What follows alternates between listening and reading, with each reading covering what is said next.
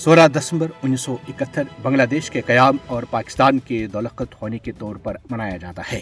انیس سو اکہتر میں آج ہی کے دن پاکستان کو دولخت کرنے میں بھارت کا مقروح کردار ایک مسلمہ حقیقت ہے۔ مکتی بہانی کو مسلح کرنے تربیت دینے اور اکسانے میں مضمون بھارتی کردار بنگلہ دیش کی تخلیق میں سب سے بڑا عنصر تھا۔ فسائی مودی سمیت بھارتی رہنما انیس سو اکہتر میں پاکستان کو دلخط کرنے میں بھارتی کردار کا کھلے عام اعتراف کر چکے ہیں۔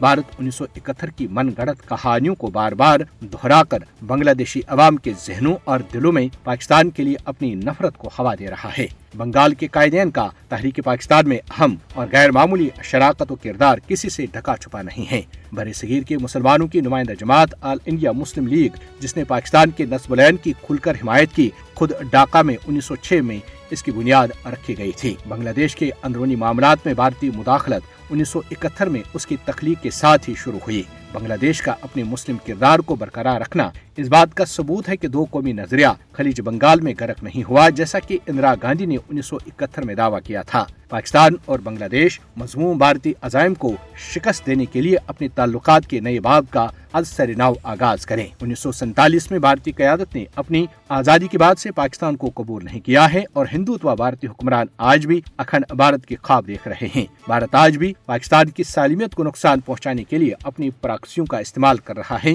البتہ بھارتی حکمرانوں کو یہ نہیں بھولنا چاہیے کہ پاکستان انیس سو اکہتر والا پاکستان نہیں، بلکہ آج کا پاکستان اس خطے کا اہم ترین ملک اور دفاعی طور پر مضبوط ہے، جس کا اظہار ستائیس فروری دو ہزار انیس میں بھارتی پائلٹ ابھی نندن کے جہاز کو تباہ کرنے کے علاوہ اس کی گرفتاری سے کیا جا چکا ہے، جو پوری دنیا میں بھارت کی ضرورت و رسوائی اور اس کی ناقص دفاعی قوت اور ناکام حکمت عملی ثابت ہوئی ہے۔ بنگلہ دیش کو اسلام آباد اور ڈھاکہ کے درمیان دراڑ پیدا کرنے کے حوالے سے مکرو بھارتی کردار کو سمجھنے کی ضرورت ہے۔ بھارت کی مکرو سازشوں کے نتیجے میں انیس سو اکہتر میں آج ہی کے دن مملکت خدا داد پاکستان کا مشرقی حصہ اسے الگ ہو کر بنگلہ دیش بن گیا تھا۔